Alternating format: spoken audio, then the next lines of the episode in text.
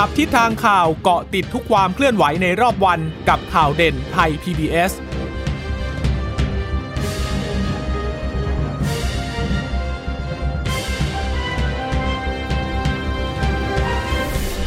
สวัสดีค่ะ ต้อนรับคุณผู้ฟังสู่ข่าวเด่นไทย PBS นะคะ เราพบกันเป็นประจำทุกวันจันทร์ถึงศุกร์บ่ายๆแบบนี้ค่ะ อัปเดตข้อมูลข่าวสารที่เกิดขึ้นในรอบวัน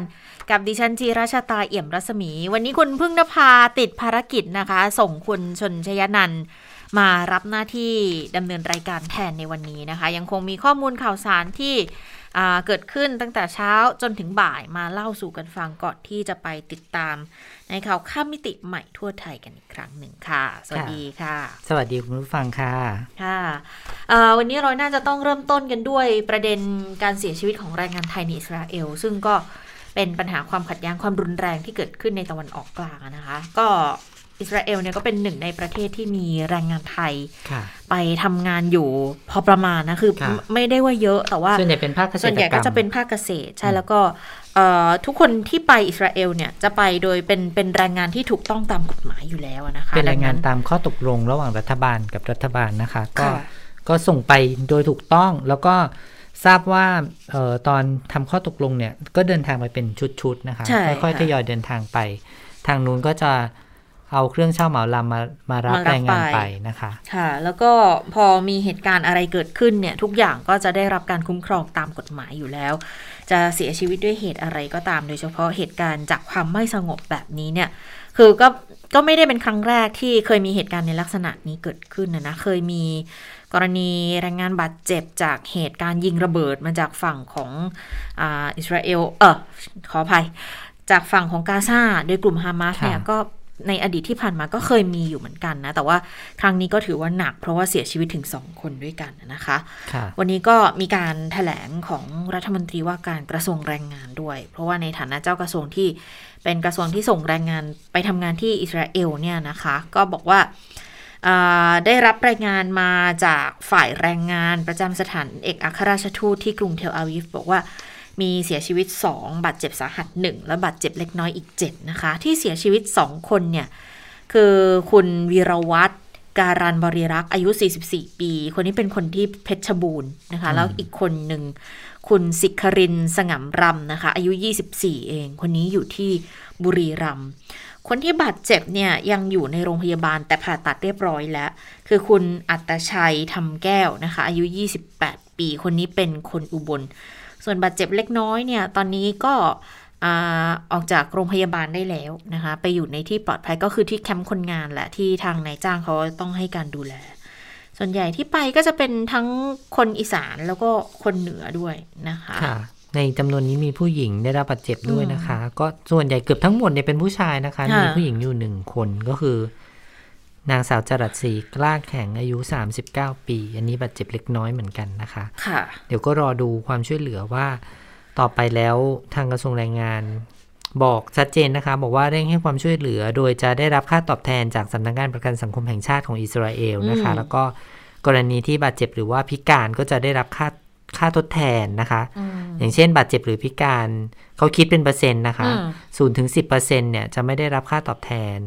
นอกจากค่าจ้างในช่วงทำงานที่ไม่ได้ทำงานเพราะว่าบาดเจ็บอืมส่วนกรณีที่บาดเจ็บหรือว่าพิการมากกว่า 10%ไปจนถึง 19%ได้รับเงินก้อนครั้งเดียวนะคะ ไม่เกิน 1 5 0 0 0เอ่อขออภัย1ล้าน5แสนบาทนะคะ ส่วนกรณีบาดเจ็บหรือว่าพิการเกิน 20%ขึ้นไป ก็จะได้รับค่าทดแทน เป็นรายเดือนทุกเดือนตลอดชีวิตนะคะ ก็คำนวณจากเปอร์เซ็นต์การสูญเสีย ถ้าหากว่าเอ่อ ร้อยเปอร์เซ็นต์เลยก็จะได้รับเดือนละประมาณ 60,000 บาทนะคะอืมส่วนกรณีการเสียชีวิตเนี่ยภรรยาแล้วก็บุตรของผู้เสียชีวิตทุกคนจะได้รับเงินช่วยเหลือทุกเดือน จนกว่าภรรยาจะแต่งงานใหม่ หรือลูกมีอายุ 18 ปีนะคะภรภรรยาก็จะได้รับเงินประมาณ 60 60%หรือว่าประมาณ 36,000 บาทนะคะ ส่วนบุตรเนี่ยก็จะได้รับประมาณ 10-20%หรือว่าประมาณ 6,000 ถึง 12,000 บาทนะคะ นอกจากนี้ก็มีกองทุนช่วยเหลือเอ่อคนหางานทำไปในต่างประเทศด้วย ก็จะได้รับสิทธิกรณีได้รับบาดเจ็บประสบอันตรายในต่างประเทศ จ่ายเป็นค่ารักษาพยาบาลตามจริงนะคะ คนละไม่เกิน 30,000 บาท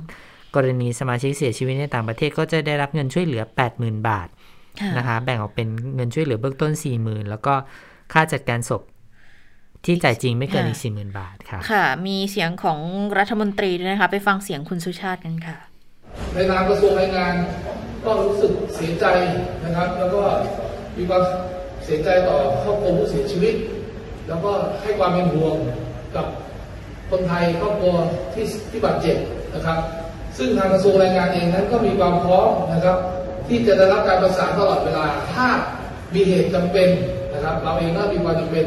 ถ้าจำเป็นเราก็ต้องมีการประสานงานแล้วก็เคลื่อนย้ายคนไทย จากอกจากจุดตรงนั้น หรือจะนำกลับประเทศไทยนั้นเราพร้อมตลอดเวลาในส่วนนี้นะครับ ส่วนที่จะช่วยเหลือหรือดูแลในส่วนที่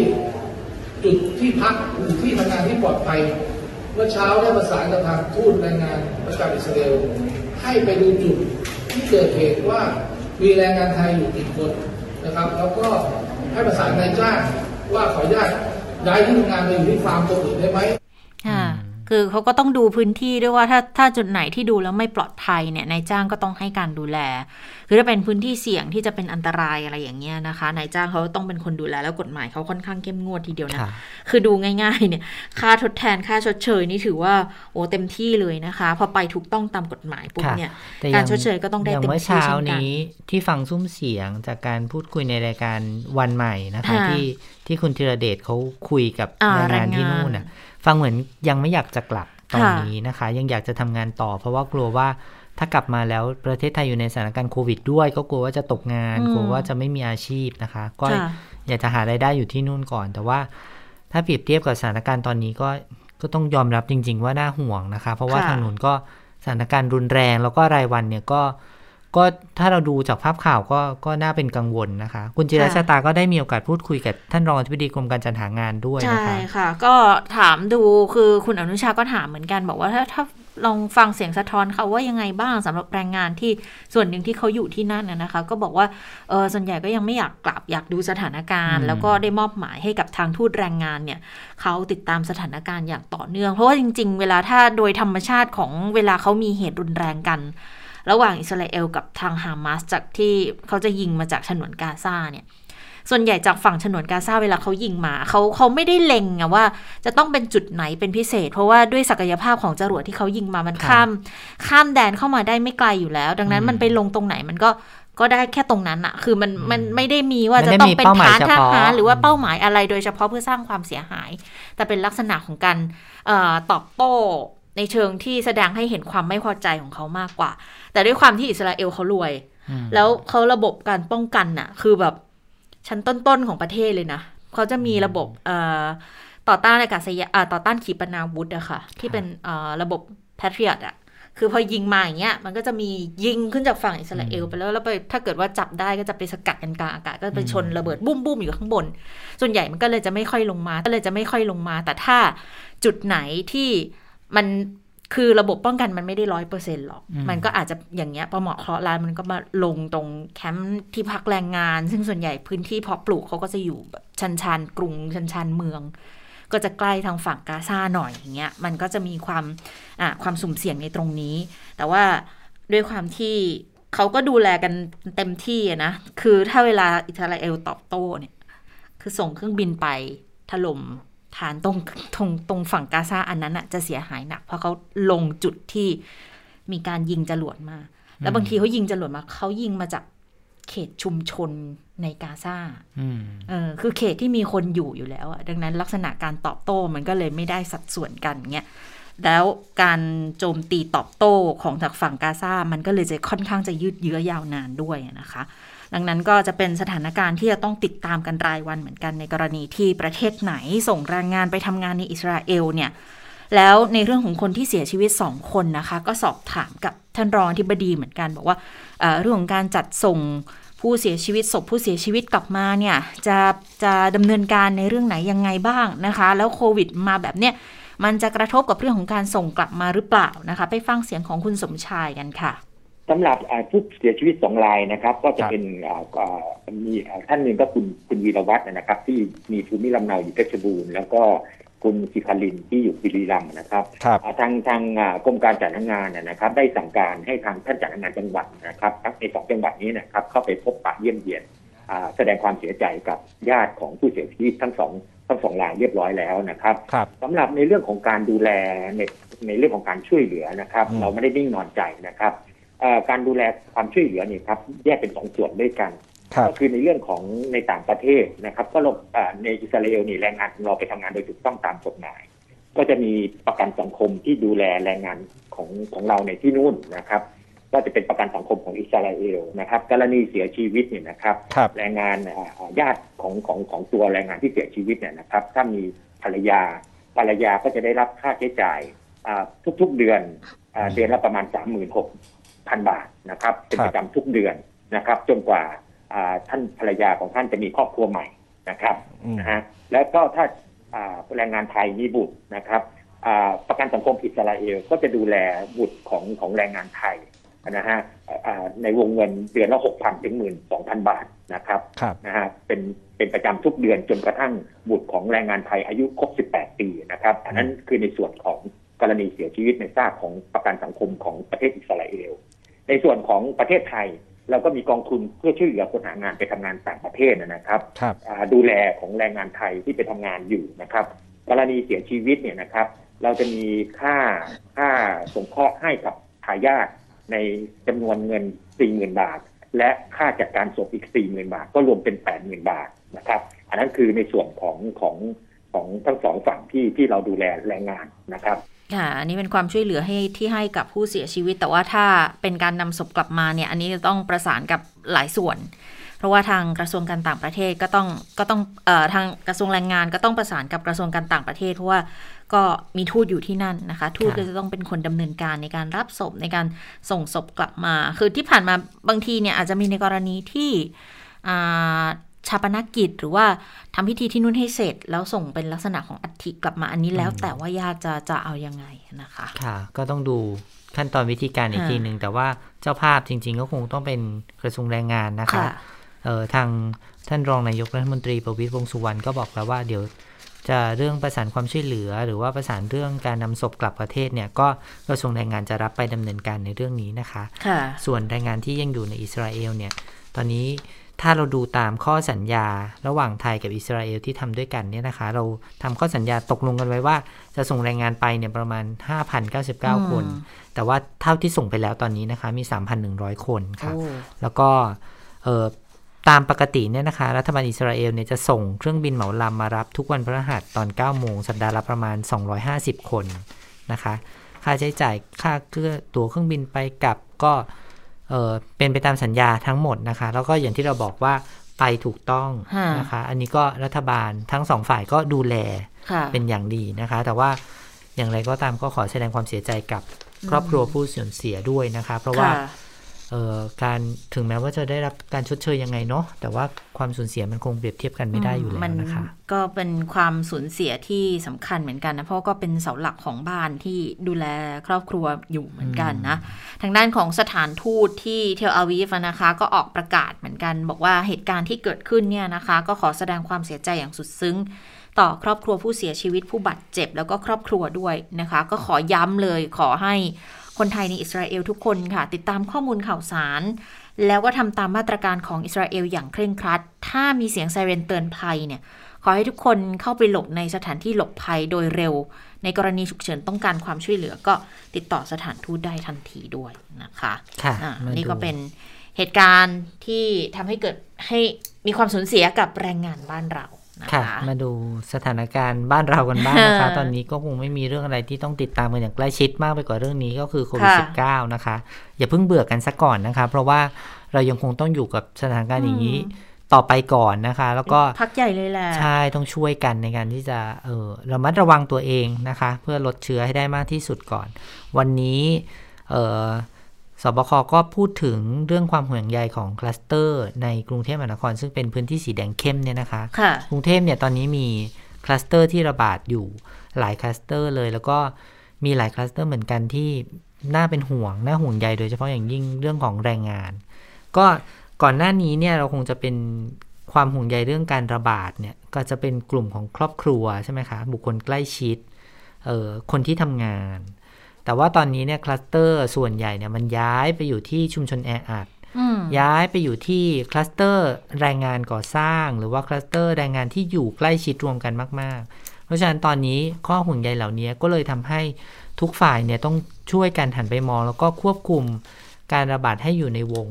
ได้มากที่สุดนะคะค่ะก็ถ้าดูที่เฉพาะกรุงเทพมหานครเนี่ยก็อืมแพทย์หญิงอภิสมัยศรีรังสรรค์นะคะ ผู้ช่วยโฆษก ศูนย์บริหารสถานการณ์โควิด -19 หรือว่าสบคก็บอกว่าเอ่อตอนนี้เนี่ยน่าเป็นห่วง เพราะว่าในพื้นที่กรุงเทพเนี่ยมีคลัสเตอร์ที่มีการระบาดอยู่ทั้งหมด 34 คลัสเตอร์ด้วยกันนะคะอืมแล้วก็เป็น 29 คลัสเตอร์เดิม แล้วก็มีคลัสเตอร์ใหม่ขึ้นมาถึง 5 ที่ด้วยกัน ก็คือที่ตลาดบางกะปิ แคมป์คนงานเขตบางคอแหลมนะคะ โรงงานน้ำแข็งเขตจตุจักรแคมป์คนงานเขตดอนเมือง แล้วก็โกดังสินค้าเขตบางซื่อ เดี๋ยวนะ โรงงานน้ำแข็งเขต จตุจักรนี่น่ากลัวมากเลยนะอืมแล้วถ้าเกิดมาเป็นน้ำแข็งเนี่ยเราก็ไม่รู้ว่าเชื้อมันจะติดมากับน้ำแข็งด้วยหอ๋รืออเปล่าอันนี้เป็นข้อห่วงใยอีกอีกอีกแบบหนึ่งนะคะ ที่คุณจิรชาดาห่วงว่ามันจะปนเปื้อนมากับน้ำแข็งที่เขาไปส่งใช่ไหม อันนี้ต้องดูเดี๋ยวต้องไปถามผู้เชี่ยวชาญว่าเอ๊ะมันอยู่ได้นานแค่ไหน แล้วก็อยู่บนส่งมาน้ำข็แล้วก็เออมันจะไปอยู่ในน้ำแข็งได้หรือเปล่าอันนี้ก็น่าห่วงเหมือนกันเพราะมันเป็นเรื่องอาหารของกินเนาะสุขอนามัยแล้วร้ค่ะอนๆนี่นะ ช่วงนี้ร้อนจัดมาก ค่ะ คุณหมอก็บอกว่าที่ประชุมเนี่ยมีการพูดถึงการดูแลมาตรการของการติดเชื้อในแคมป์คนงานด้วย ซึ่งแคมป์อ่าคนนั้นก็น่าเป็นห่วงนะคะ เพราะว่าในแคมป์เนี่ยมีคนอยู่จำนวนมากก็จริง แต่ว่าบางส่วนเนี่ยมีผู้ไม่ติดเชื้ออยู่ด้วย เพราะฉะนั้นทำยังไงให้ผู้ที่เขาไม่ติดเชื้อถูกแยกออกมาอืมแต่ด้วยข้อ ข้อจำกัดในพื้นที่ที่เขาอยู่พักอาศัยเนี่ยเป็นการพักอาศัยร่วมกัน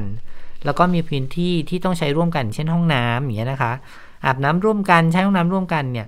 เพราะฉะนั้นวันนี้อย่างวันนี้นะคะที่เขตหลักสี่เนี่ยก็มีความพยายามที่จะลงพื้นที่ลงไป แล้วก็ร่วมกับบริษัทเอกชนอย่างอิตาเลียนไทยเนี่ย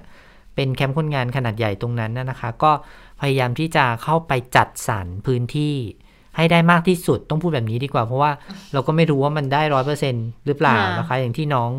นักข่าวรายงานมาเนี่ยบอกว่าเป็นเรื่องยาก ถ้าไม่แยกออกไปเนี่ย ก็ยากมากที่จะคุมโรคให้อยู่ ตอนนี้เนี่ย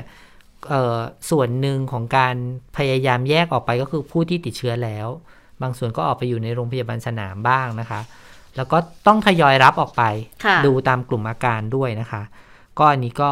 ก็คงเป็นห่วงเรื่องของแคมป์คนงาน ในส่วนที่ยังไม่ติดเชื้อ แล้วก็มีการสุ่มตรวจ แต่ว่ายังไม่พบ คือคนและที่ไปตรวจแล้ว แต่ยังไม่พบเนี่ยก็ต้องกลับมาอยู่บ้านก่อนค่ะกลับมาอยู่ที่พักก่อนนะคะ จนกว่าจะมีการยืนยันการติดเชื้อแล้วถึงจะ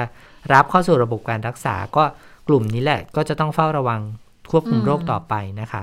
แคมป์ที่มีการติดเชื้อแล้วก็มีการพูดคุยกันในแง่ของการดูแล ซึ่งแคมป์ที่พักคนงานที่ตั้งอยู่บริเวณไซต์งานก็ปิดทุกแคมป์นะคะค่ะไม่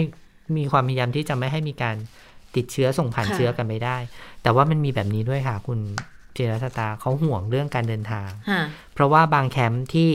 ยังไม่มียังไม่พบการติดเชื้อเนี่ยเขายังเดินทางยังทำงานอยู่มซึ่งเราจะไปห้ามเขาให้ไม่เขาไม่ให้เขาทำงานเนี่ย มันจะไม่ได้ มันจะ เออเขาเรียกว่าอะไรกระทบไปทั้งระบบเลยค่ะทั้งระบบเรื่องของของเงินทองเรื่องของอ่าปากท้องด้วยนะคะ ทีนี้ก็เลยบอกว่าถ้าอย่างนั้นนะต้องดูว่าทำยังไงล่ะ ที่จะไม่ให้เขาเดินทาง ถ้าโดยไม่จำเป็น หรือถ้าหากต้องเดินทางต้องขออนุญาตก่อน ก็เลยใช้วิธีการให้เขต เข้ามาช่วยควบคุมดูแลตรงส่วนนี้ค่ะอ่าคุณหมออภิสมัยก็ชี้แจงไว้ในรายละเอียดของการแถลงวันนี้ฟังเสียงคุณหมอกันนิดนึงค่ะ ในส่วนของแคมป์ที่มีการรายงานติดเชื้อแล้ว จะมีการพูดคุยกันในแง่ของการดูแลค่ะ อยากจะให้พี่น้องประชาชนเห็นภาพว่าบางแคมป์เนี่ยค่ะแคมป์ที่พักของคนงานตั้งอยู่ในบริเวณไซต์งานนะคะ ซึ่งการที่เราจะไปปิดทุกแคมป์บางแคมป์เขาไม่มีผู้ติดเชื้อ อันนี้เนี่ยก็มีความเป็นห่วงว่าการขับเคลื่อนทางเศรษฐกิจก็ยังทำต่อให้ได้ แต่ถ้าเกิดว่าเขามีการจัดตั้ง ที่ทำงานเป็นไซต์ก่อสร้าง และที่พักอยู่บริเวณเดียวกันได้ ก็ขอความร่วมมือให้เกิดการซิล ไม่ให้พี่น้องแรงงานเดินทางออกนอกพื้นที่ อันดับสองให้ใช้กระบวนการบับเบิลหมายความว่าไซต์ก่อสร้างอาจจะอยู่ในกทม แต่ว่าที่พักคนงานอาจจะอยู่บริเวณชานเมือง หรือว่าคนละเขตก็มีการพูดคุยกันค่ะว่าบริษัทจำเป็นต้องจัดรถรับส่ง พนักงานแรงงานทั้งหมดนะคะ ให้อยู่ในรูทที่เราสามารถคาดการได้ว่าจะต้องไปจากจุดไหนไปจุดไหน และไม่อนุญาตให้มีการแวะพักนะคะ ตรงนี้เนี่ยหากมีการเคลื่อนย้ายนะคะจำเป็นต้องขออนุญาตไปที่สำนักงงานเขตค่ะ หมายความว่าพอเขตจะมีอำนาจที่จะต้องรับรู้ว่ามีการเคลื่อนย้ายแรงงาน ที่จะมี ความพยายามที่จะไม่สามารถทำตามมาตรการที่กำหนดนะคะ ถ้าเกิดจำเป็นต้องมีการเคลื่อนย้ายต้องทำเรื่องเสนอมานะคะ ทางเขตก็จะมีการตรวจสอบว่ามาตรการที่จะเกิดการเดินทางเคลื่อนย้ายของแรงงานเนี่ยจะจัดการอย่างไร ดูแล้วมาตรการสามารถที่จะควบคุมให้สอดคล้องกับการแพร่ระบาดของโรคได้ไหม หากทำไม่ได้นะคะ เขตจะมีอำนาจในการที่จะไม่อนุญาตให้เกิดการเคลื่อนย้ายค่ะ และถ้าสมมติว่ามีการดำเนินการที่ไม่สามารถที่จะควบคุมการระบาดได้นะคะสำนักงานเขตจะมีอำนาจในการที่สามารถปิดแคมป์หรือว่าไซต์ก่อสร้างนั้นได้ก็เป็นมาตรการที่ ต้องต้องต้องคุมเข้มกัน เพราะว่าตอนนี้ค่อนข้างชัดเจนแล้วว่าจะเป็นคลัสเตอร์ที่พบมากขึ้นเรื่อยๆ ก็คือคลัสเตอร์ของแคมป์ที่พักคนงานเนี่ยนะคะ คือบางจุดเนี่ยถ้าเกิดเป็นถ้าตั้งข้อสังเกตดูนะ ถ้าเป็นแรงงานข้ามชาติ หรือว่าแรงงานที่เขาเคลื่อนย้ายมาจากต่างจังหวัดเงี้ยเขาก็จะมีแคมป์อยู่บริเวณที่ก่อสร้างเลยอันนั้นอะจะไม่ค่อยมีปัญหา เพราะจะใช้วิธีการแบบบับเบิลซีลไปเลย แต่ในในบางกรณีที่อาจจะเป็น การเดินทางจากที่พักคนงานไปยังไซต์ก่อสร้างที่ต้องต้องข้ามเขตกันอันนี้แหละ ที่ทำให้เกิดความกังวลดังนั้นก็โหคุมเข้มถึงขั้นบอกว่า คุณต้องเสนอเส้นทางนะ คุณจะจัดคนงานจากจุดนี้จุด A ไปจุด B เนี่ยใช้เส้นทางไหนอะไรยังไง มีความผิดด้วยนะถ้าเกิดว่าใครไม่ทำตามถ้าไม่ทำตามหรือว่าถ้ามีการแวะพักเนี่ยก็อาจจะโดนสั่งไม่ให้เคลื่อนย้ายเลยได้เหมือนกันนะคะอันนี้ก็ เป็นหนึ่งในมาตรการคุมปัญหาอีกอย่างหนึ่งที่เห็นวันนี้คุณหมอพูดถึงก็คือเรื่องของภาษา การสื่อสารกับแรงงานข้ามชาตินะคะเพราะว่าบางท่านนี่ก็ไม่เขาเรียกว่าอะไรพูดไทยยังไม่ได้เออพูดไทยไม่ได้ หรือว่าบางทีอะอาจจะฟังภาษาไทยรู้เรื่องแต่ว่าอาจจะไม่เข้าใจบางอย่างที่ที่ทางการแถลงก็เลยมีการขอความร่วมมือเหมือนกันว่า คนที่อยู่ในไซต์งานที่มีความรู้เรื่องภาษานะคะ ก็ให้อธิบายต่อหน่อยว่า อ๋อแบบอธิบายให้เขาเข้าใจหน่อยว่ามันต้องปฏิบัติตัวยังไง อะไรนะเหมือนเป็นอสมใช่ต่างต่างด้าวนะ ที่จริง ๆเคยมีแล้วนะ ตอนที่มีการระบาดที่สมุทรปราสมุทรสาครอะ อันนั้นก็จะมีอสมที่เขาเป็นชาวเมียนมาค่ะ ก็จะเป็นบทบาทสำคัญเหมือนกันที่ให้เขาไปช่วยในการให้ข้อมูลข่าวสารที่ทำให้เกิดความสบายใจ เกิดความเข้าใจที่ตรงกัน แล้วจริง ๆ ถ้าจำได้ตั้งแต่ก่อนหน้าตั้งแต่ช่วงการระบาดระลอกแรกเลยแหละ ที่เกิดขึ้นน่ะ ก็มีเหมือนกันที่เป็นอสมเขาไปลงพื้นที่ทำความเข้าใจให้กับประชาชนที่เป็นแรงงานข้ามชาติอย่างเงี้ยนะคะ ก็ทำให้เกิดความเข้าใจกันมากขึ้น อันนี้ก็น่าจะเป็นอีกหนึ่งโมเดลที่อาจจะต้องทำแล้ว แล้วก็มีการพูดถึงแล้วอยู่เหมือนกันนะคะในขณะนี้นะตอนนี้เขาบอกว่าสบคก็ต้องการคนทำงานช่วยเหลือบุคลากรทางการแพทย์ด้วยนะคะแล้วก็ขอประกาศรับสมัครอาสาสมัคร จิตอาสาบุคลากรทางการแพทย์ทั้งในด้านการรักษาพยาบาล ด้านการให้คำปรึกษาผ่านสายด่วนนะคะ จิตอาสาด้านบริการอาหาร จิตอาสาด้านรับบริจาค จิตอาสาด้านประชาสัมพันธ์ แล้วก็อาสาสมัครด้านบริการทั่วไป ก็สามารถติดต่อที่สายด่วน 1669 ได้นะคะ ก็เพื่อจะได้ช่วยกัน ใครมีความรู้ความสามารถในส่วนไหนนะคะ ก็เรียกว่าตอนนี้มันเป็นช่วงเวลาของการที่เราต้องร่วมแรงร่วมใจร่วมไม้ร่วมมือเนาะก็ถ้าใครมีกำลังในด้านไหนนะคะ มีกำลังสติปัญญา มีกำลังเออด้านการบริการ อันนี้เป็นการจิตอาสาที่ใช้แรงใช้แรงจริง ๆนะคะ ก็ลงไปช่วยในส่วนงานต่างๆ ลองไปสมัครดูได้นะคะก็ลองโทรที่ 1669 ค่ะที่ที่เขาจะส่งไปทำงานอย่างเงี้ยอย่าง อาสาสมัครบุคลากรทางการแพทย์เนี่ยเขาอาจจะให้ไปช่วยที่โรงพยาบาลสนามโรงพยาบาลบุษราคำหรือว่าโรงพยาบาลอื่นๆบุษราคำลงมาขนาดใหญ่มากนะคะใช่แล้วเป็นโรงพยาบาลแบบสีเหลืองด้วยนะเออแล้วก็คือคือต้องใช้บุคลากรเยอะอะค่ะ ที่จะเข้าไปช่วยดูแลเพิ่มเติมเพราะว่าหลังจากนี้ก็ยังมีการคาดการณ์กันอยู่ไงว่าจำนวนของผู้ติดเชื้อยิ่งตรวจยิ่งพบคลัสเตอร์ใหม่ๆเนี่ยนะก็น่าจะต้อง ต้องต้องใช้โรงพยาบาลสนามเพิ่มมากขึ้นบุคลากรก็มีส่วนสำคัญ อย่างที่เราทราบกันก่อนหน้านี้ก็คือหนึ่งโรงพยาบาลสนามเนี่ยพยาบาลหนึ่งคนต่อ 20 เตียงอะ่ะดังนั้นถ้าเกิดว่าพยาบาลไม่เพียงพอ ก็ต้องใช้อาสาสมัครนี่แหละที่ค่ะที่จะช่วยกันในการอย่างน้อยที่สุดูดแลนะอาจจะไม่ได้ไม่ได้ไปดูแลทางด้านการแพทย์ก็อาจจะค่ะช่วยเดินคเองไม่กถึงสาขนาดรนั้นนะคะแต่ช่วยช่วยจัดอ่ายยาช่วยอะไรอย่างเงี้ยนะคะอาจจะช่วยได้บ้างสำหรับผู้ที่จะสมัครเป็นจิตอาสาก็ต้องย้ำว่าค่ะต้องมีสุขภาพแข็งแรงนะคะ แล้วก็ค่ะตามที่เออเขาก็คงมีกระบวนการตรวจคัดกรองว่า ใครมีสุขภาพดีขนาดไหนถึงจะเข้าไปทำงานได้นะคะเพราะว่าถ้าหากว่าป่วยเนี่ยก็อาจจะเป็นปัญหาในการเข้าไปเพิ่มโรคให้กับผู้ติดเชื้ออีกนะคะมันก็เป็นความสุ่มเสี่ยงเหมือนกันใช่ที่จะเข้าไปทำงานณจุดนี้นะเอาวันนี้ลืมนี่เรายังไม่ได้พูดถึงตัวเลขผู้ติดเชื้อเลยใช่ไหมเข้ารายการมาเลยอ่าวันนี้ผู้ติดเชื้อ 3,394 คนนะคะ ก็ติดเชื้อในประเทศ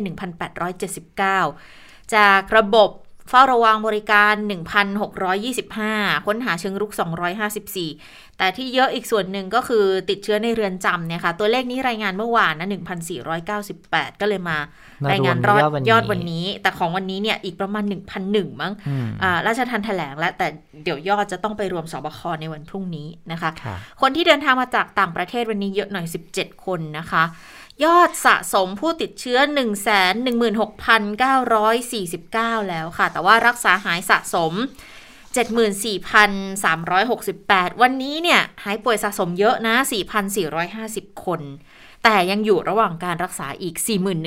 41,903 คน อาการหนัก 1,210 ใส่ท่อช่วยหายใจโอ้อันนี้น่ากังวลมาก 402 คนอืมดังนั้นแนวโน้มผู้เสียชีวิตเนี่ย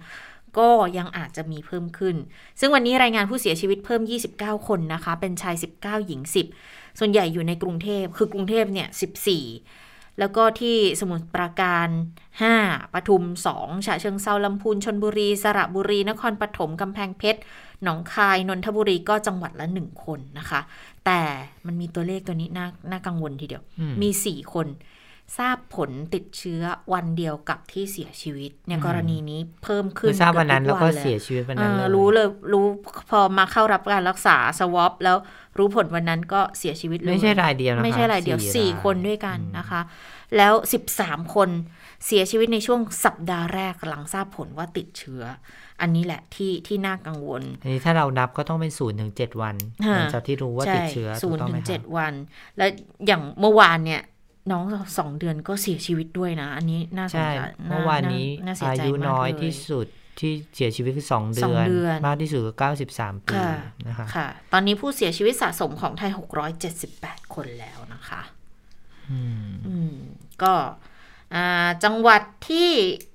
ติดเชื้อเยอะ 5 จังหวัดแรกแน่นอนกรุงเทพมหานคร 876 นะคะ อันนี้คือตัวเลขลดลดขยับลดลงมาแล้วนะ 876อ่า สมุทรปราการอีก 153 นนทบุรี 130ปทุมธานี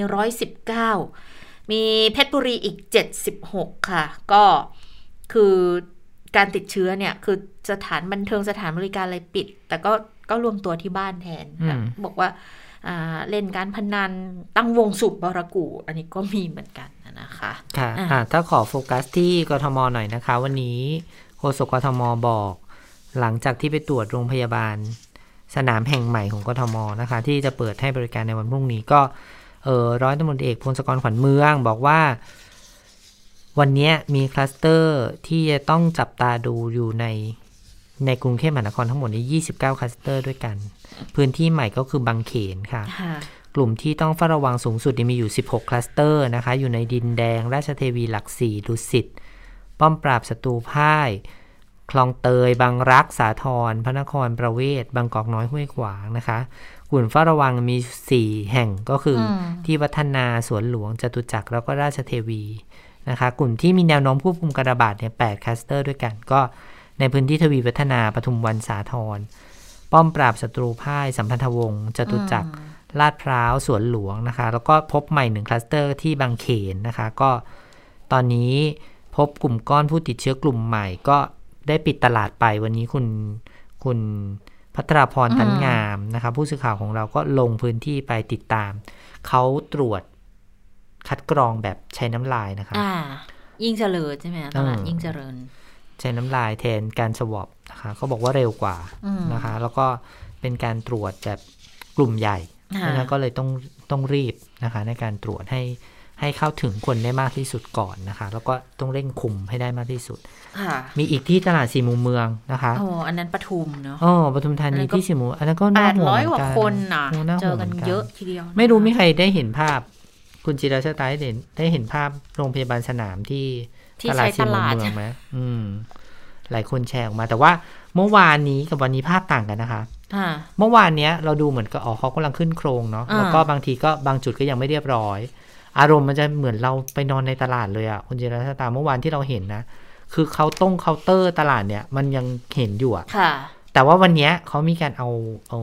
นี่ไปฉันกั้ไม่นรู้ว่าใช่ไหมเขาเรียกอะไรกั้นพื้นที่เออ กั้นพื้นที่แล้วก็ปูอ่าปูด้วยเสื่อน้ำมัน ถ้าที่ฉันมองอ่าไม่ผิดนะ เข้าใจว่าเป็นเสื่อน้ำมันพอปูเสื่อน้ำมันลงไปปุ๊บมันก็ เออ มันทำให้อะก็ดูบรรสะยาอาดกาศสะอ้านขึ้นใช่ มันทำให้บรรยากาศการที่เราเห็นเคาน์เตอร์ที่วางของในตลาดมันหายไป แต่ว่าอ่าดิฉันกังวลเรื่องกลิ่นโอ้ใช่ เนาะแล้วมันก็จะต้องใช้มุ้งอะ่ะ ทีเนี้ยเพราะว่ามันมันไม่สามารถที่จะไปกั้นกั้นแมลงได้อะ่ะ มันอาจจะต้องใช้มุ้งในการนอนเป็นเตียงใครเตียงมันค่ะนะก็ต้องดูว่าเขาจะมีระบบการบริการสาธารณสุขยังไง แต่อย่างกทมวันเนี้ยที่เปิดแห่งที่แห่งที่หกหกแล้วนะคะผู้ว่าบอกว่าจำเป็นจริง ๆ ที่ต้องเปิดใช่อยู่ที่บางกอกน้อยนะคะ ก็โรงพยาบาลสนามแห่งที่6ภายในโรงเรียน พระปริ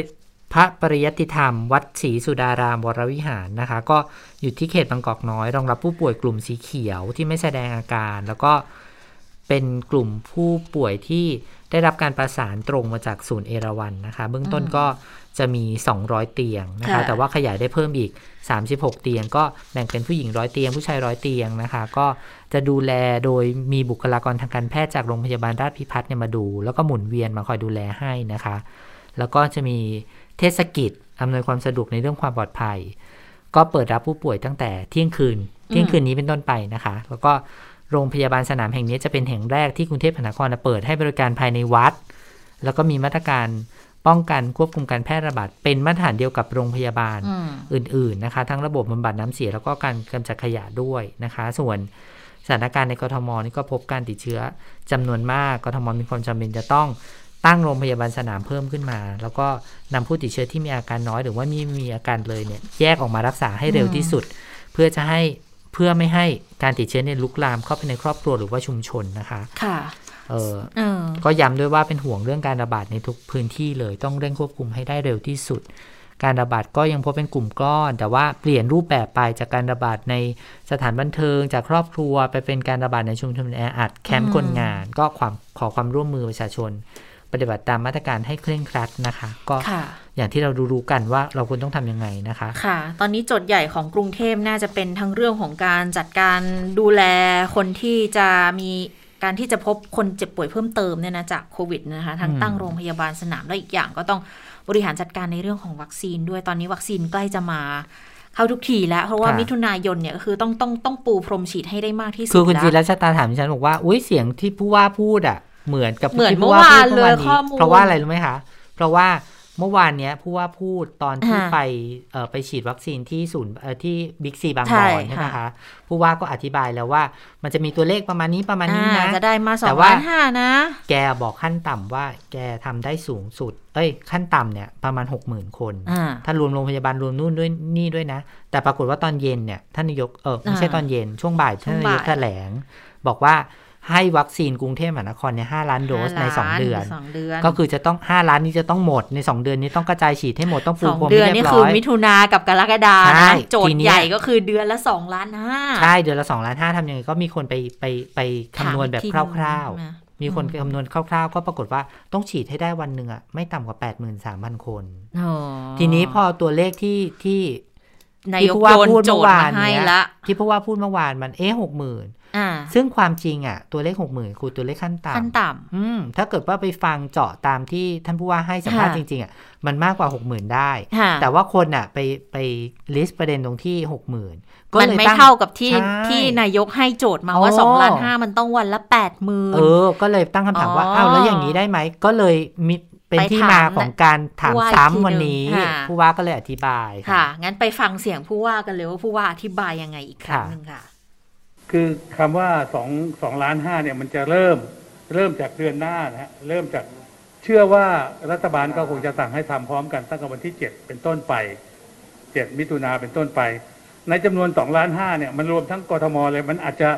ต้องแยกไปสำหรับคนที่ลงทะเบียนหมอพร้อมไปฉีดตามโรงพยาบาล เราคาดการณ์ว่าประมาณไม่เกิน5 0 0แสนคน ก็จะเหลือ2ล้าน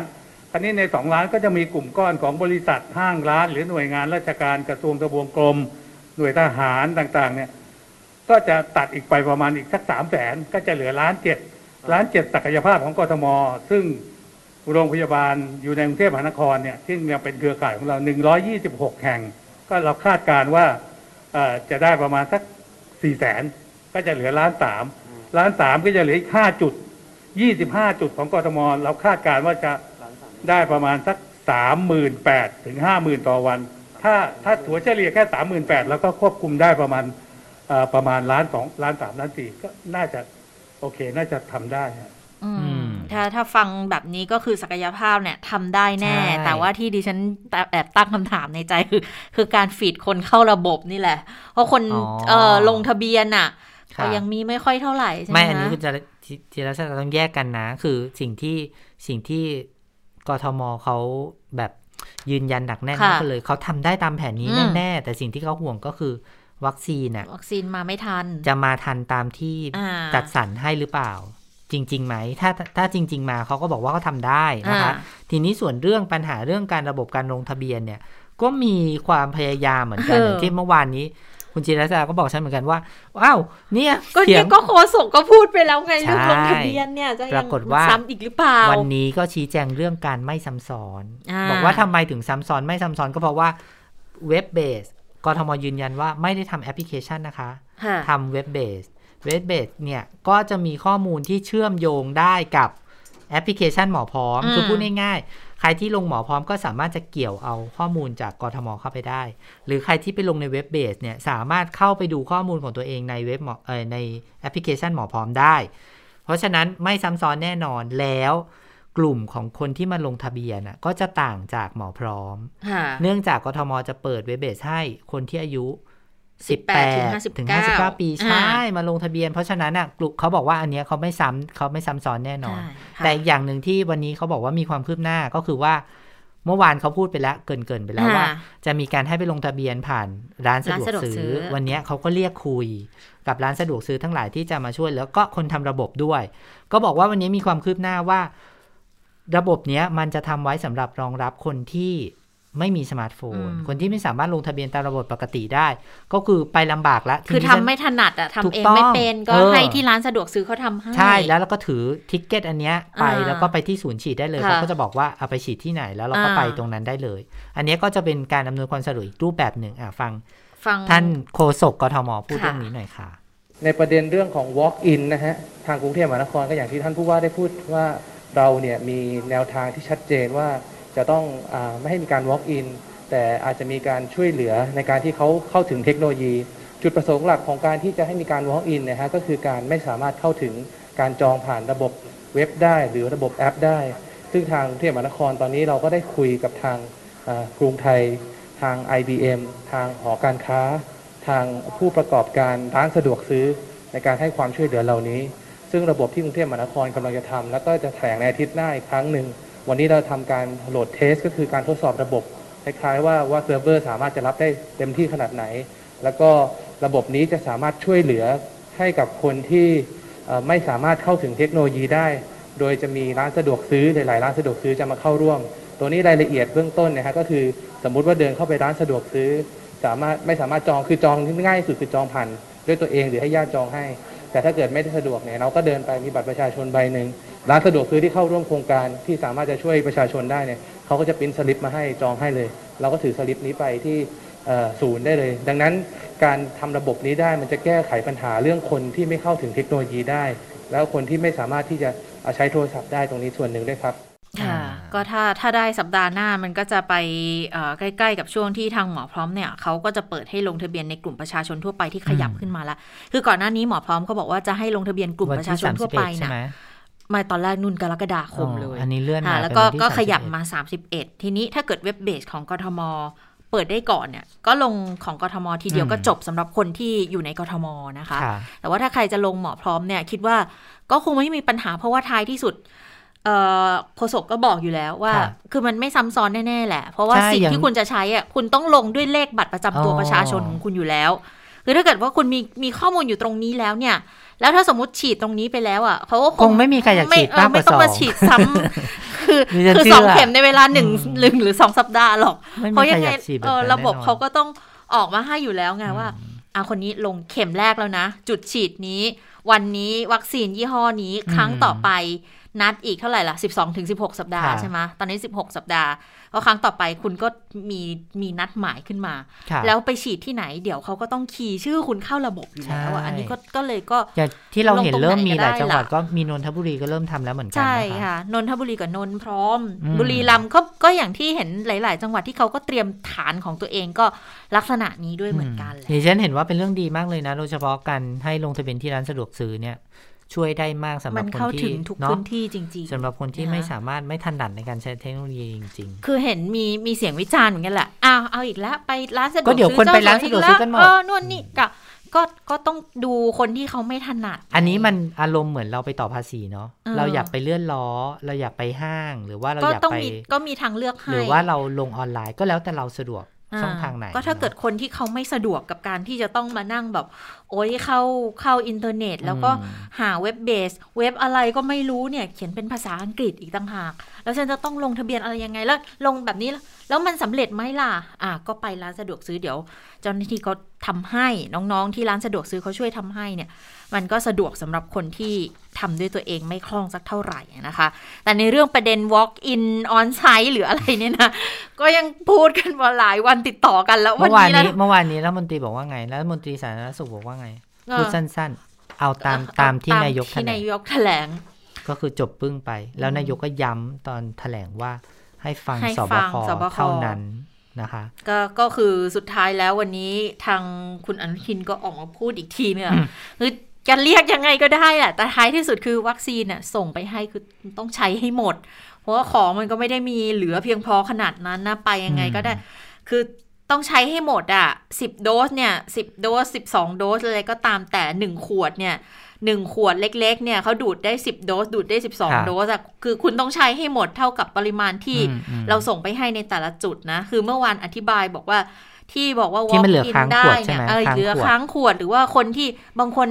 นัดวันเนี้ยไปถึงอ้าวความดันสูง ฉีดไม่ได้ไงนั่งรอกันแล้วอะไรก็แล้วฉีดไม่ได้ไง ดังนั้นก็ที่เขากันไว้ให้ของคุณแล้วหนึ่งโดสเนี่ยมันค่ะไม่ได้ใช้อะถ้ามีคน walk in มา คน walk in คนแรกที่มาก็จะได้ตัวนั้นไปค่ะเอออันนี้ก็จะจะเป็นลักษณะบอกว่าก็ออนไซต์จะ walk in หรือยังไงก็ได้ แต่ถ้าไปแล้วพอดีเขาลงจุดนี้พันคนแล้วเขามาครบทั้งพันคน แต่คุณเป็นคนที่พันสิบเอ็ดเดินเออพันหนึ่งเดินไปเนี่ยเออไม่ได้ลงไม่เป็นไรงั้นก็ลงทะเบียนว่าเขาวก็พูดหน้ง่ายๆมันเป็นแนวทางสุดท้ายเออเป็นทางเลือกสุดท้ายทางเลือกอะมันเนอะก็เป็นทางเลือก walk in เป็นทางเลือกสุดท้าย แต่ดิฉันเชื่อว่าในอนาคตถ้าวัคซีนเพียงพอ walk in ก็อาจจะต้องเป็นอันนี้จะเป็นใช่เป็นแนทางวเลือกหลักต้นแล้วต้นๆคือใช่ยกตัวอย่างหลาย ๆ ประเทศเลยอะทุกประเนเทอะศ ประตเทอศนที่แรเขากแบบที่เขาลงวัคซีนมา เขาก็ต้องทำแบบต้องลงแบบทะเบียนเหมือนกันแบบเราเหมือนกันแหละแล้วพอได้ประมาณหนึ่งแล้วกระจายไปทั่วถึงกับคนที่ลงทะเบียนเสร็จหมดละ ทีเนี้ยไล่ฉีดละ มีเหลืออยู่จะฉีดไหมตอนนี้ะถ้เราฉีดก็ฉีดเลย ตอนนี้เราพูดเรื่องกระบวนการเออพูดเรื่องพูดเรื่องเขาเรียกว่าอะไร กระบวนการความพร้อมค่ะเตรียมการทุกอย่างพร้อมหมดแล้วอ่าขาดอย่างเดียว วัคซีนยังไม่มาใช่รัวัคฐซีมนนมาตรีก็โอ้โหพร้อมเลย ผมอาจจะพูดเร็วไปนิดนึง เพราะดูแล้วว่าวัคซีนเนี่ยถึงจะเห็นว่าให้ได้ แต่เพื่อความสบายใจของคนที่นัดหมายเขาก็ต้องได้ฉีดก่อนอืมไม่งั้นก็เดี๋ยวจะว่ากันโหพยายามที่จะเข้าไปลงทะเบียนนัดกันแทบตาย คน walk in ได้ก่อน แต่ตอนนี้เนี่ยคือจะเรียกอะไรก็ได้แหละ แต่ขออย่างเดียวว่าวัคซีนอะเหลือไม่ได้นะ ใช้ไปทุกโดส คุณต้องใช้ให้ครบทุกโดส ทิ้งไม่ได้นะคะ อันนี้ก็เป็นหนึ่งในหลักการที่ย้ำแล้วย้ำอีกเกี่ยวกับเรื่องนี้ก็เรียกว่านะคะอยากให้พูดกันเอ่อด้วยเหตุด้วยผลพูดแหละน้อยครั้ง พูดน้อยอืมครั้ง แต่ว่าให้เกิดความมั่นใจหน่อย อย่าพูดหลายครั้งแล้วเกิดความไม่มั่นสัใจบสนมันก็เกิดความสับสนได้ เกิดความนะะสับสน อันนี้เป็นประเด็นสำคัญน่ะนะคะอะ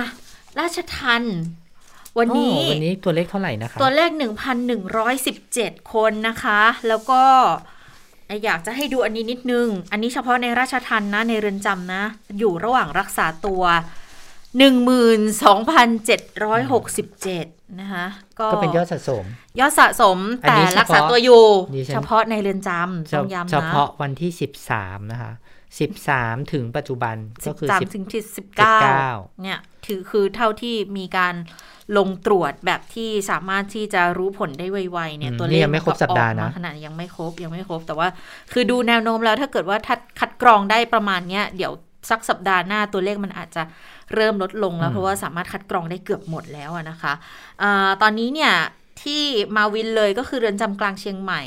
วันนี้ข่าวดีคือไม่พบผู้ติดเชื้อรายใหม่แล้วแต่อยู่ระหว่างการรักษา 3,600อืม กทมเจอเพิ่ม 521 อยู่ระหว่างรักษา 2,370 ทันทสถานหญิงกลาง เจอเพิ่ม 112 ค่ะ อยู่ระหว่างรักษาอีก 1,540 คลองเปรมเจอเพิ่ม 149 อยู่ระหว่างรักษา 1,324 เรือนจำพิเศษธนบุรีเจอเพิ่ม 23 อยู่ระหว่างรักษา 2,830 ฉะเชิงเซาค่ะ เรือนจำกลาง เจอเพิ่ม 16 อยู่ระหว่างรักษาอีก 64 ก็ค่อนข้างที่จะเยอะในทุกๆแห่งเลยนะสำหรับจุดที่มีการรักษาเนี่ย ดังนั้นเขาก็เลยมองกันแล้วบอกว่าด้วยความแออัดเนี่ย เวลาติดเชื้อกันทีเนี่ย ก็ไปได้เร็ว ดังนั้น สิ่งที่จะทำณขณะนี้นะคะ ก็คือในเรื่องของการลดโหลดลดความแออัดในเรือนจำมาตรการเบื้องต้นเนี่ยก็คือจะดูคนที่ขอใช้สิทธิ์ยื่นคำร้องขอปล่อยตัวชั่วคราว ลักษณะของการใส่กำไร EM หรือว่าพักโทษใด ๆ ก็ตามนะ อันนี้จะเป็นกลุ่มเกณฑ์แรกเลย ที่จะออกมาสำหรับคนที่เจ็บป่วยที่อาจจะมีโรคประจำตัวหรืออายุเยอะๆนะคะ ลองไปฟังเกณฑ์จากทางเอ่ออธิบดีกรมราชทัณฑ์กันค่ะสำหรับกรณีที่มีการปล่อยตัวผู้ต้องขัง นะครับ ที่มีการติดเชื้อเนี่ยทุกกรณี ไม่ว่าจะเป็นการปล่อยแบบพักการลงโทษลดวันต้องโทษ หรือการได้รับการประสานงานจากศาลยุติธรรม ในการประกันตัวก็ดี หรือการปล่อยตัวชั่วคราวก็ดี ก่อนปล่อยจะให้เรือนจำประสานงานกับสาสาธารณสุขในพื้นที่เพื่อการส่งต่อ,อพี่น้องผู้ต้องขังคนนั้นไปยังพื้นที่สาธารณสุขโดยด่วนนะครับ ผมขออนุญาตกลับเรียนว่าจากการสอบสวนสาเหตุการแพร่ระบาดของเชื้อที่เข้าสู่เรือนจำอาจจะเกิดจากการฝ่าฝืนไม่ปฏิบัติ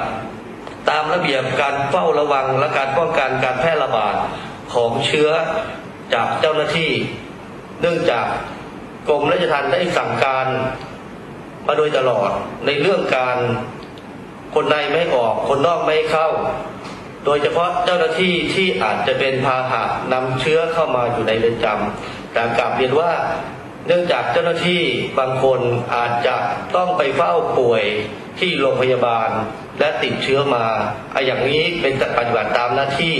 เราก็จะไม่ให้เจ้าที่คนที่ปฏิบัติข้างนอกเนี่ยเข้าไปปฏิบัติหน้าที่ภายในแดน ส่วนเจ้าหน้าที่ที่ปฏิบัติหน้าที่ภายในแดน หากไปในพื้นที่เสี่ยงไม่ปฏิบัติตามข้อสั่งการของกรม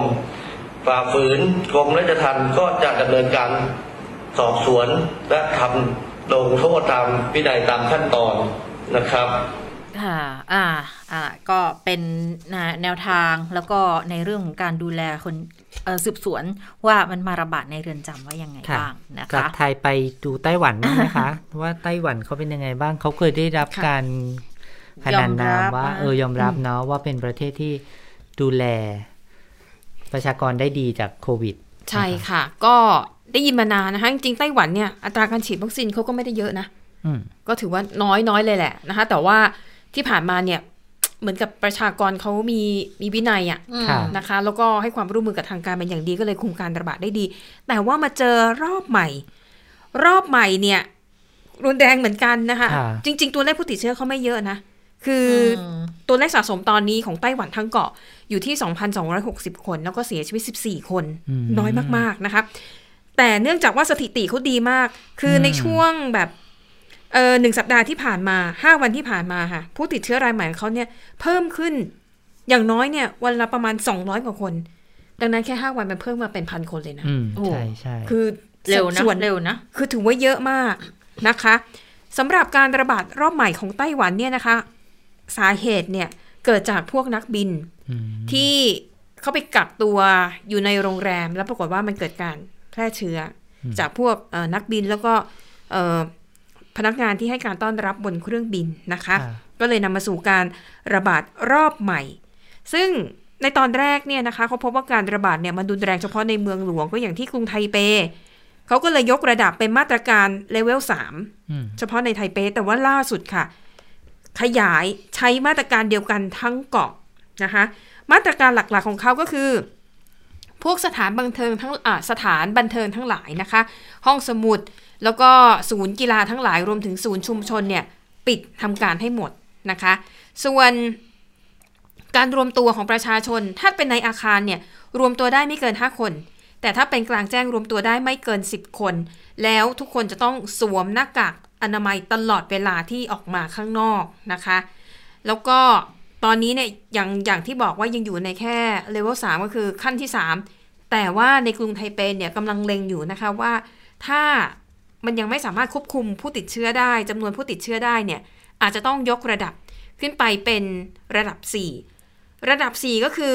ปิดเมืองเลยนะคะอืมประชาชนต้องอยู่แต่ในที่พักออกมาได้เฉพาะเท่าที่จำเป็นเท่านั้น แล้วก็จะต้องห้ามการรวมตัวทุกรูปแบบเลย แต่ว่าตอนนี้ยังไม่ได้ใช้นะคะ อย่างที่บอกคือแต่เล็งไว้ก่อน รอดูสถานการณ์ก่อนว่า ใช้เอ่อเลเวล3แล้วเนี่ยจะเอาอยู่ไหมเหมือนนะคะเรารอบแรกเนาะอันนี้อารมณ์แบบเหมือนเรารอบแรกเลย ติดดักร้อย แล้วก็ค่ะล็อกปิดเมืองค่ะ ห้ามเดินทางอะไรอย่างเงี้ยเนาะอือหือวัคซีนเขายังไงอะคะพี่ ก็จริงวัคซีนไม่เยอะนะ คือสั่งอยู่ คือตอนเนี้ยหลายประเทศมีปัญหาว่า คือสั่งไปแล้วแหละ แต่แต่ขยัองไม่ยังได้ไม่มา ยังไม่ได้ตามอืมคิว ต้องรอคิวก่อน ญี่ปุ่นก็เหมือนกัน ญี่ปุ่นนี่สั่งเยอะนะ ค่ะ แต่ก็ยังไม่ได้อยู่ดี แต่ว่าญี่ปุ่นเขามีกระบวนการการทดลองเขาภายในด้วยอะเราค่ะวัคซีนไปแล้วยังไม่ฉีดเลย เพราะว่าไปทดลองฉีดเป็นกลุ่มเล็กก่อน เรียกว่าอะไรย่เนาะต้องมีการศึกษาอะไรตามภาษาญี่ปุ่นโอ้ทุกอย่างใช่ต้องใช่เป๊ะก็เลยแบบโอ้เป๊ะจก็นเลยคนคุมบนเออฮะคุมลำบากเลยเนาะทีนี้ใช่ แต่ว่าไปดูในฝั่งยุโรปค่ะ มีบางประเทศเริ่มได้เฮกันบ้างแล้วนะคะ อย่างที่ฝรั่งเศส หลังจากที่ใช้มาตรการเข้มข้นมานานกว่า 6 เดือน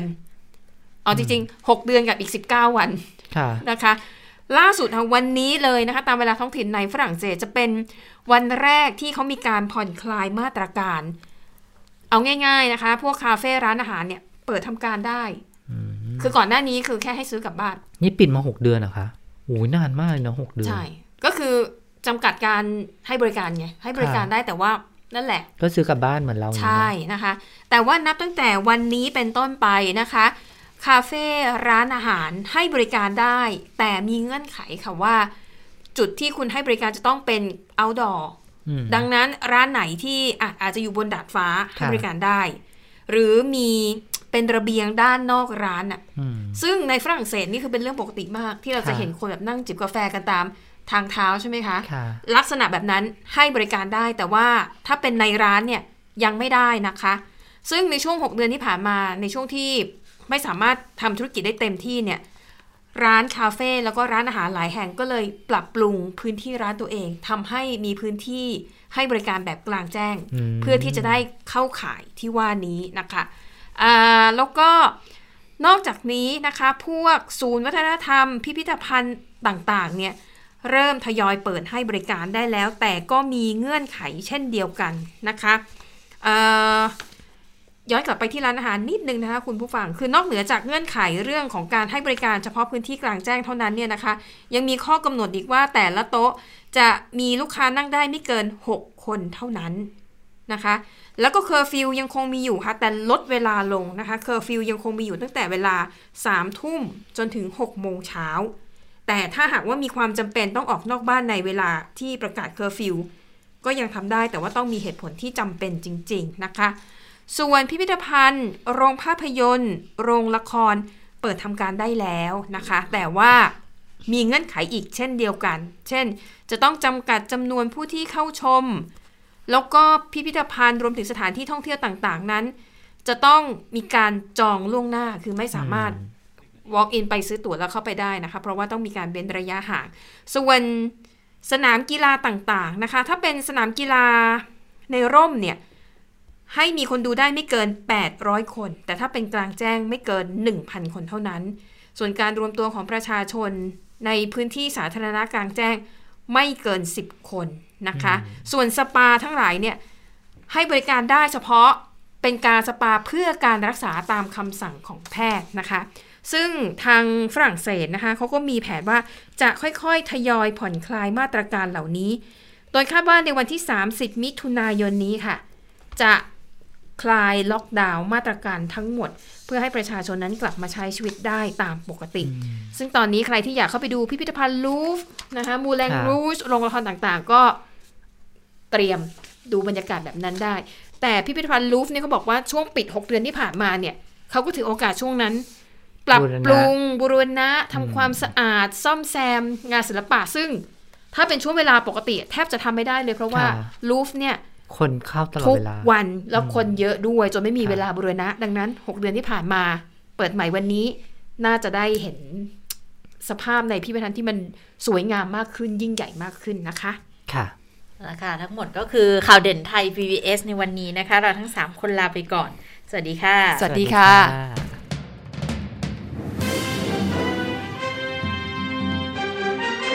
ติดตามข่าวเด่นไทย PBS ได้ทุกวันจันทร์ถึงศุกร์เวลา 15 นาฬิกา